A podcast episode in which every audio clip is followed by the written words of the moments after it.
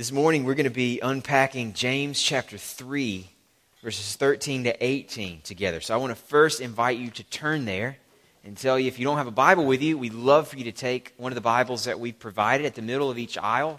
Just flag somebody down who's on, sitting on the end. They'd be happy to pass one to you. Take it with you. We'd love for you to have it.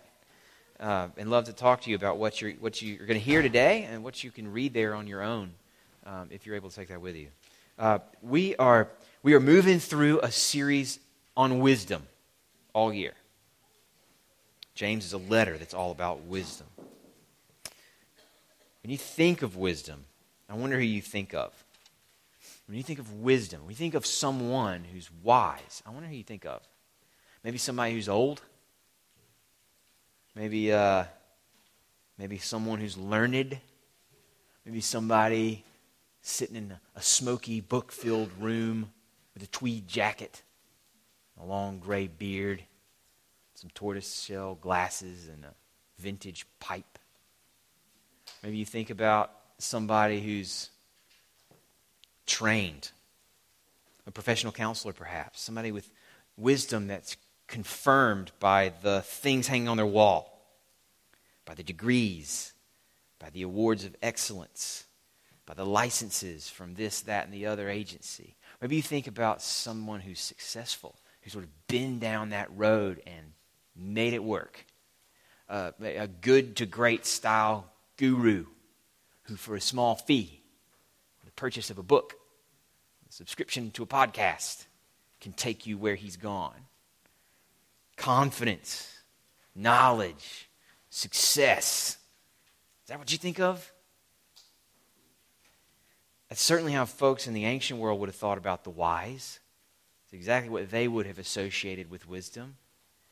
James is a letter written in Greek to people who would have spoken Greek and would have been shaped from in their, in their whole lives from birth to however old they were when they read this letter by a, a Greek culture that celebrated the wise. And that's what makes James's portrait of wisdom here sound so surprising. We think of the wise, we're probably thinking of the successful, those with knowledge, those with confidence. But in, in chapter 3, James asks this question Who is wise among you? And James's answer is that the wise show their wisdom in meekness. Another way to put it, in humility. James wants us to, to think who is wise? And then to answer the humble. The humble are wise. Why? Why is it that meekness and humility are the marks of wisdom? That's our question for this morning. We're going to answer it in three steps. I want to begin by reading James' words to us this morning. And I'm going to ask you to stand with me in honor of God's word while I do that. I'm going to read uh, verses 13 to 18. Notice verse 13, he asks the question, gives an answer, then unpacks it verses 14 and following. Here's the word of the Lord this morning. Who is wise and understanding among you? By his good conduct, let him show his works in the meekness of wisdom. There's the phrase. But if you have bitter jealousy and selfish ambition in your hearts, do not boast and be false to the truth. This is not the wisdom that comes down from above, but is earthly, unspiritual, demonic. For where jealousy and selfish ambition exist, there will be disorder and every vile practice. But the wisdom from above is first pure, then peaceable, gentle, open to reason, full of mercy and good fruits, impartial and sincere. And a harvest of righteousness is sown in peace by those who make peace. This is God's word. You can be seated. Three steps to answer our question this morning. Why is it that wisdom, according to James, shows up in meekness or humility? Here's the first reason, the first answer that James gives us. It's because the wise know that wisdom is a gift and not an accomplishment. Wisdom shows up in meekness because the wise, the truly wise, they know that wisdom is a gift and not an accomplishment. I think it might help here if, if we take one step back and remind you guys, especially for those of you maybe who are here for the first time today, when the Bible talks about wisdom, it does so in a really consistent way. All across the, the, the, different parts of the Bible we've looked at this year together Proverbs and Ecclesiastes and Job and now James. Wisdom, what the Bible means by it, is, is really consistently described. Wisdom is kind of like a compass for navigating life, it's a skill for doing life well. It's not a law, it's not a script that you follow. In fact, wisdom is what you need when there is no script. Wisdom is what you need when you get into real nitty gritty life situations that aren't scripted for you by God's word or by the expectations of your culture or, or whatever else. It's when you need to know which way to turn, what to do. That's when you need wisdom. And wisdom is this internal operating system that everybody's got a good one or a bad one, but everybody's got one a sense for how to interact with the world. That's wisdom. And in this passage, James is contrasting two forms of wisdom. The Proverbs were really into describing wisdom versus foolishness. James doesn't do wisdom versus foolishness, he does true wisdom versus false wisdom, or in the language of, of this passage, wisdom from above versus wisdom from below. Everybody's got a compass. Everybody's got an operating system that's controlling how they interact with the world. The question is is your wisdom from above or is your wisdom from below? That's the first thing, the first point of contrast that James points us to.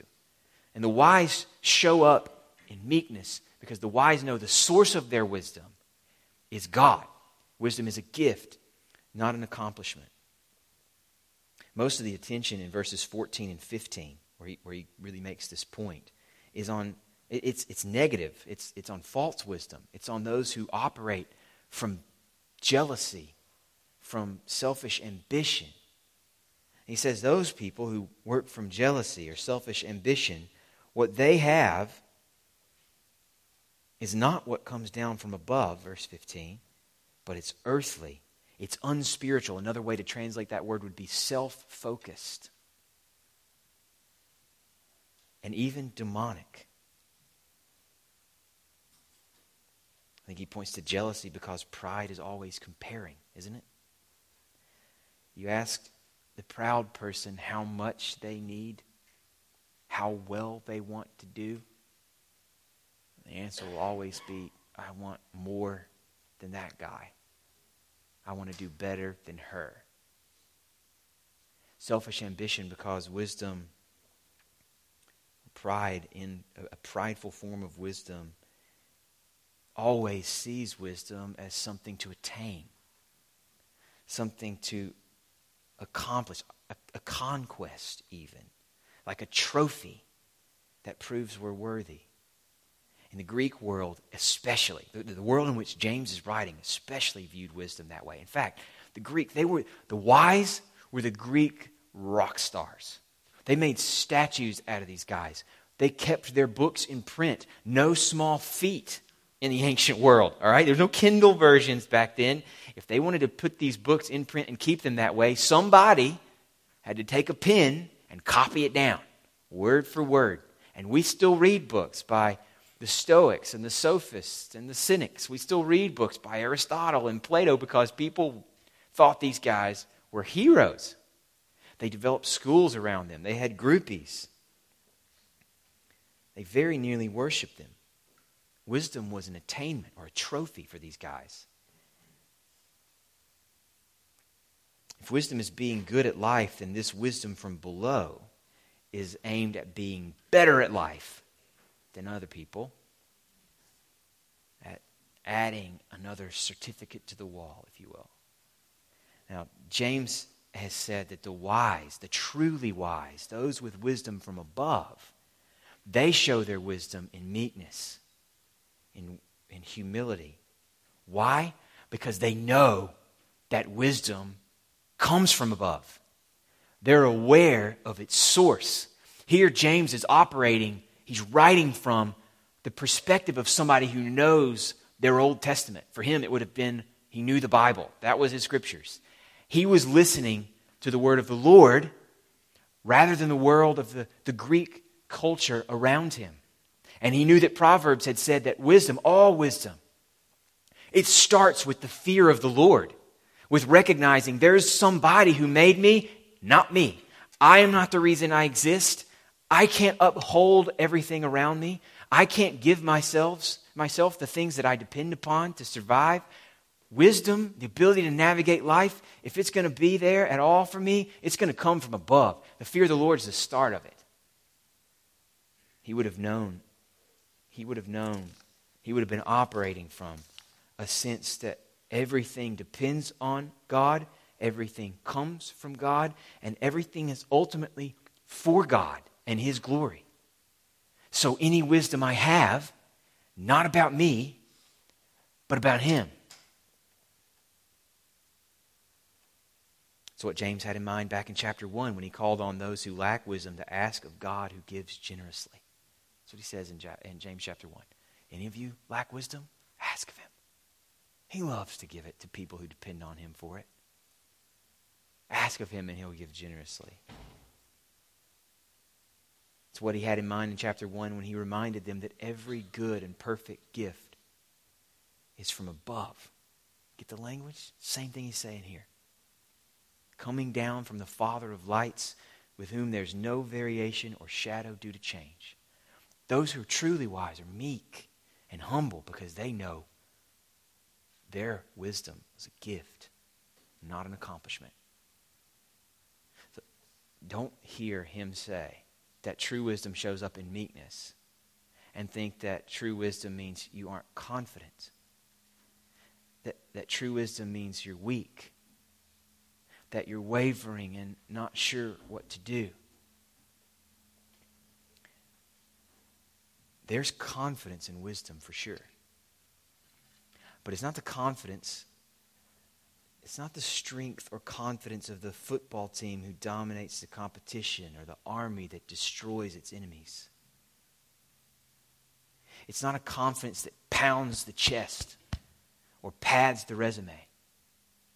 The confidence that comes from wisdom, that comes from above, that comes from the Father of lights, is the confidence of the child who, though weak and defenseless and unable to provide for himself, has never even imagined that his father wouldn't take care of him, wouldn't give him everything that he needs.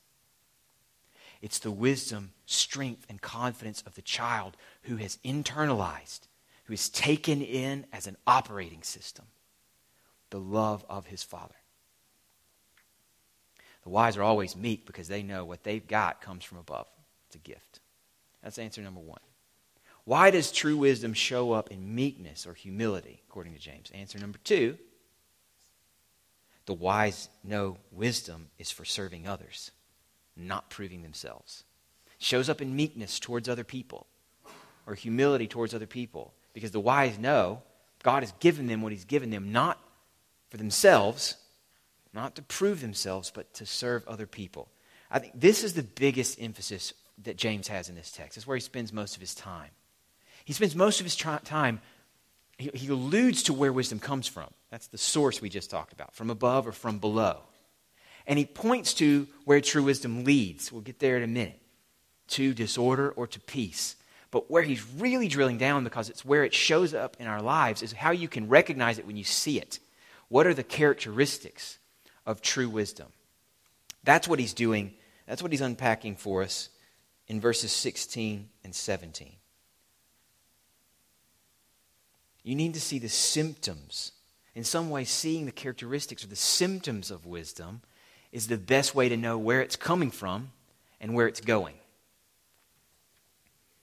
Wisdom from below is marked by jealousy and selfish ambition. Did you notice he mentions that twice? This is big on his mind right now. He's about to talk about it even more in the passage we'll consider next week in, in chapter 4. Apparently, this church had some serious division going on where people were at each other, competing for something or other in their life together. And he's trying to hammer at it. And he's going to do it several times. He's worried about jealousy and selfish ambition, about people who are looking, basically looking to be worshiped. And the jealousy comes from seeing other people being worshiped and wishing you had their, their reputation, their accomplishments. The selfish ambition comes from wanting to do something worthy of worship. That is a wisdom that needs to be greater than others, that needs to be acknowledged for its greatness. It's a wisdom that needs to have others fall in line and take orders. In fact, in the wisdom in the Greek world that James was writing about, one, one scholar pointed this direction. It wasn't just about knowing how to live life well. It came, it took on a, the word wisdom, the way it was used when James was writing it, it took on a, a different angle. Specifically came to me not just skill at living life, but skill at working people, at working circumstances toward your ends. Wisdom became being good at control. As one author put it, wisdom was the ability to manipulate events and people for one's own ends. That's what the wise were good at. Now look at verse 17 for contrast. Think about the list here in verse 17 as a good prayer guide for yourself and for your friends. This is where true wisdom shows up. Wisdom from above is pure. In other words, it's not stained by the world. It isn't driven by the same ambitions that characterize the world. It doesn't belong to the values and ambitions of, the, of those who are, who are limited by a status obsession of the unspiritual, the self focused, the earthly. Purity shows up in the next set of, of descriptors. So, in peaceableness, if you will, a peace loving character. The next two words unpack what peace loving looks like, what it involves, what's necessary if you want to be a peace loving person. Well, you got to be you got to be gentle. Another way for translating that word would be considerate. It points towards understanding other people, thinking of them, taking them into account, trying to understand what it's like to be them, understanding their perspective rather than forcing your own perspective on them. So, gentle here or considerate is the opposite of controlling or demanding. Next word takes it in the same direction, one step further. Open to reason is how my translation gets at it. Literally, the, the phrase is easily persuaded. And that doesn't mean that you're fickle or weak in your, in your convictions. What it means is that you're willing to hear people out. You don't assume that you have it right. You don't assume that you know best. Remember from Proverbs, if you were here during that series, the wise were consistently described as people who weren't wise in their own eyes. It's the irony of it, the paradox there. To be wise, you can't think you're wise. You always want to know more, you always want more wisdom. So you're open to reason. If people don't see things the same way as you do, you're willing to talk to them about that. You're willing to hear them out. Now, you might be thinking, you might be right in your view, and you might be thinking, as they're describing their view, that this person is crazy. But when you're humble, when, in other words, when you're truly wise with a wisdom from above, you might be right and they might be crazy, and you'll still want to hear them out. You'll still want to understand why it makes sense to them. Wisdom from below can't tolerate a situation where somebody else knows best, but wisdom from above has nothing to prove. Anything I've got came as a gift. Anything I've got is for serving these people. I got nothing to prove, nothing to hide, nothing to fear. That's what makes a person peaceable and gentle and open to reason.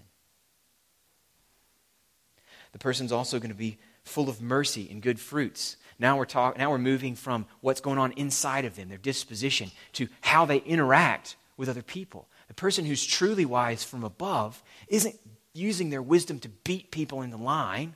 They're serving with mercy the people who have needs. James has been already talking about this consistently. He's talked about caring for the widow and the orphan, those who had no one else to care for them. He's talked about importance of not being partial to people who have money or power. When someone walks into your church who doesn't really have anything to offer your life in the eyes of the world, you still go after them. You still invest in them. You still try to help in them and serve them when you're marked by this kind of wisdom full of mercy and good fruits. And then impartial and sincere. Those two words put together, they, they describe someone who is focused solely on this goal. The goal of described in these earlier characteristics helping other people, understanding other people, serving them.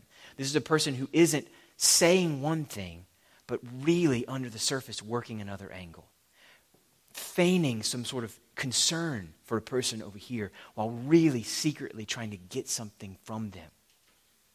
This person is sincere and impartial, not drawing distinctions. So, friends, how are we doing so far? The wise know that their wisdom is for serving others, not proving themselves. Think of the major areas where wisdom is needed. Areas where, remember how we described wisdom? You don't have a script, not a law. You got to figure out what to do in a way that honors God.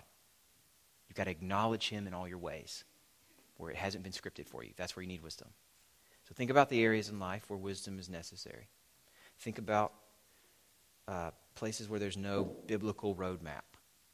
Think about how you're parenting your children if you have children maybe how you're choosing to school them. Think about what sort of food you put into your body. Think about how you take care of your body. Think about how you spend your money. These are areas, right? List could go on on. What is it for you? These are areas where we have to be wise. It's not scripted for us. We got to make good decisions based on what we know about God and what honors Him. So think about what those areas are for you. Now imagine how your ideas about these things, your instincts on these things, make you feel or lead you to interact with people who take different roads from you. Someone who, in an area governed by wisdom, chooses differently. Are you considerate of them? Do you expect the best of them? imagine that they have good reasons for their choices? Just assume that? Is it really important to you that people see how you're doing, what you're doing, and why, and celebrate that? Are you always certain that you're right and unwilling to hear other people out? How do you react when somebody else gets praised? when your insights or ideas go unregarded. So, in biblical terms, your wisdom might have led you to a choice that is right, that is best, that is good and effective. But if that decision comes tainted by a resentment of the success of others. It's a wisdom from below, even if you're right. If that wisdom can't handle it when it's overlooked by other people, you might be right. It might be better if everyone fell in line behind you. Still a wisdom from below. Because jealousy and selfish ambition have no place among those who know their wisdom is a gift. What about your job, the things you do? Fill up your time during the week. What about your marriage? What about your Instagram account management could you only continue as is by ignoring these verses on jealousy and selfish ambition? True wisdom from above wants to serve. It wants to be of use. It doesn't want to be the hero. It takes others' views into account. It's willing to be convinced because there's no loss in being shown you were wrong. There's no need to save face. There's only the need to serve. True wisdom from above doesn't want to control other people, but to help other people, to show mercy to other people, not to shame them. Wisdom, true wisdom, wisdom from above, is never a club that you use to beat people into line. It's not a badge of honor that demands celebration or worship. It is always a gift, always given as a stewardship, always given for service of others. That's wisdom from above. And that's why wisdom shows up, true wisdom, in meekness or humility. And here's the last answer Why does true wisdom, wisdom from above, show up in meekness? or humility. Because the wise know wisdom is for making peace, not winning battles. In other words, here we get to the results. We talked about the source of wisdom. It's either from above or below. We've talked about the characteristics of it. It's either going to be peaceable and open to reason and considerate and full of mercy, or it's going to be selfish, selfish ambition, jealousy, envy. Now we're talking about where it lands, where it ends. So th- there's a big contrast here. Wisdom from below, that ends in disorder and every vile practice. Did you see that? Verse 16. Where jealousy and selfish ambition exist, there will be disorder. Contrast that to verse 18. Where you've got this set of characteristics in a person, the result is peace. The whole thing builds to verse 18 there is a harvest of righteousness, a life that honors and pleases God when it's planted in the soil of peace. Peace is everything for a community that honors God. And wisdom always serves peace and unity, never disorder. So, in other words, wisdom has always got, true wisdom has always got to be measured by its outcomes by what it leads to, not just by how someone describes their desires. Think about someone like Osama bin Laden, who was very effective, and in some senses, you could probably say wise as a leader of men, a great motivator, but pure evil in ambition. To take it to a, more relatable place, perhaps. I, uh, in a couple weeks, maybe this week actually, I don't remember. Uh, there, the Steve Jobs movie hits the theaters. I'm really excited about it. I read the uh, Walter Isaacson biography of Steve Jobs. Fascinating. Probably because I'm an Apple fanboy, admittedly. I love their, their stuff. I'm in awe of their stuff more often than not. But partly just because it is an incredible character study of this guy whose wisdom if it's defined as knowing how to make good decisions, as having an instinct for success, good leadership, able to rally people to a vision that was unique and innovative, then Jobs is, is the business world's exhibit A of what wisdom looks like. But the focus of that book, and I think the movie too, is on the effects of his professional life on his home life, on his friends, his family, his daughter in particular. His wisdom, such as it was, made him very difficult to live with. And whether or not wisdom comes from above or from below has to be measured in light of what it leads to. And James says, those who are marked by wisdom from above are always making peace. Here's another way to put it true wisdom from above always leads to better relationships in community. Wisdom makes a person easier to live with, not harder. Wisdom doesn't berate or ostracize those who don't get it. Wisdom is never just about being right or about knowing what's best, but about cultivating peace and blessing. And the wise are meek, humble, because they know that being right matters less, oftentimes, than being peaceful. That dying to ourselves, to what seems best to us, is the path to harmony that honors God. And one of the things you might have noticed here is that James is not telling us how to get there. He's describing wisdom to us, not prescribing a set of behaviors to get there. James does that a lot. James, we've talked about this from the beginning of our study. James doesn't talk much about Jesus.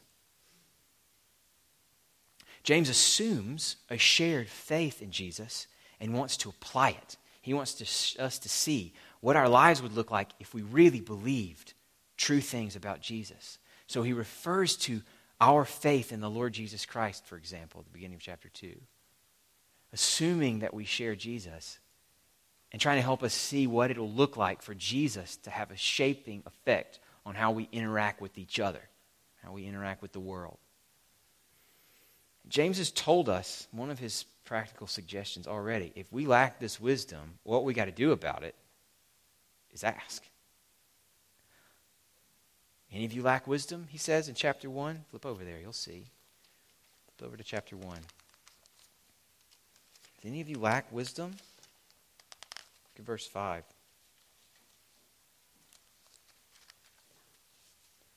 Let him ask God, who gives generously to all He'll never make you ashamed for needing Him. There's no reproach from Him, it'll be given. So, who among you is wise? James has asked us. I wonder if you, I'm asking you, who among you is wise? Not it. If anyone lacks wisdom, let him ask of the God who gives generously, the God who defines his character on his grace on his desire to care for those who are desperate enough to know they don't have it on their own. But I think we can say one, I think we can go one step further and still be faithful to what James is telling us here. But one of the ways he gives it, one of the ways God, who gives generously, gives wisdom to those who don't have it, one of the ways He has given it, if we'll see it, is by coming to us Himself in the person of Jesus and living a life that demonstrates the meekness and humility of true wisdom and dying a death for those who were fools and sending His Spirit to cultivate wisdom in those who will trust Him. You want wisdom? Ask of God, but feast on Jesus. Because part of his answer is already and always ours. Feast on the one who knew and was confident and yet humble in his life because he knew the will of his Father and came to do it. All of his life, John tells us, the Gospel of John, over and over again, that Jesus got his marching orders from his Father. He lived to please his Father. He recognized that he was on the mission or the agenda of his Father, that he was not trying to accomplish anything on his own, but doing the will of him who sent him. He was meek and submissive to the God that he represented here on earth.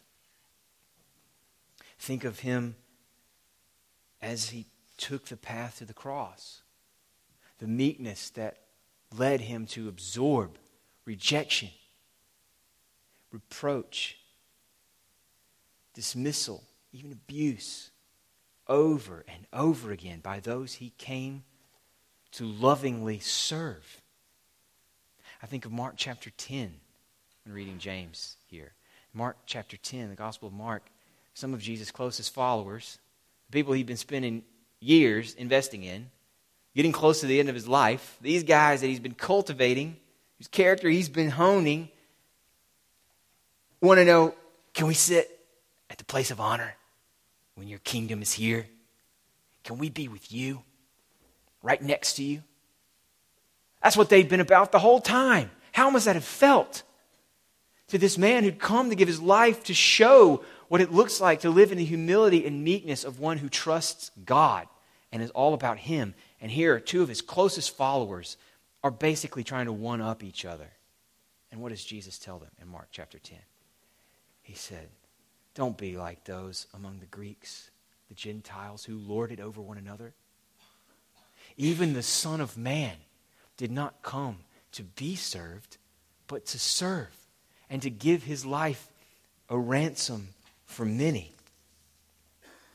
Jesus got despised and rejected for his wisdom, but he was confident because he came from his Father in whom he had absolute trust. So he was gentle towards those who rejected his wisdom. He prayed for those who crucified him in their ignorance and folly.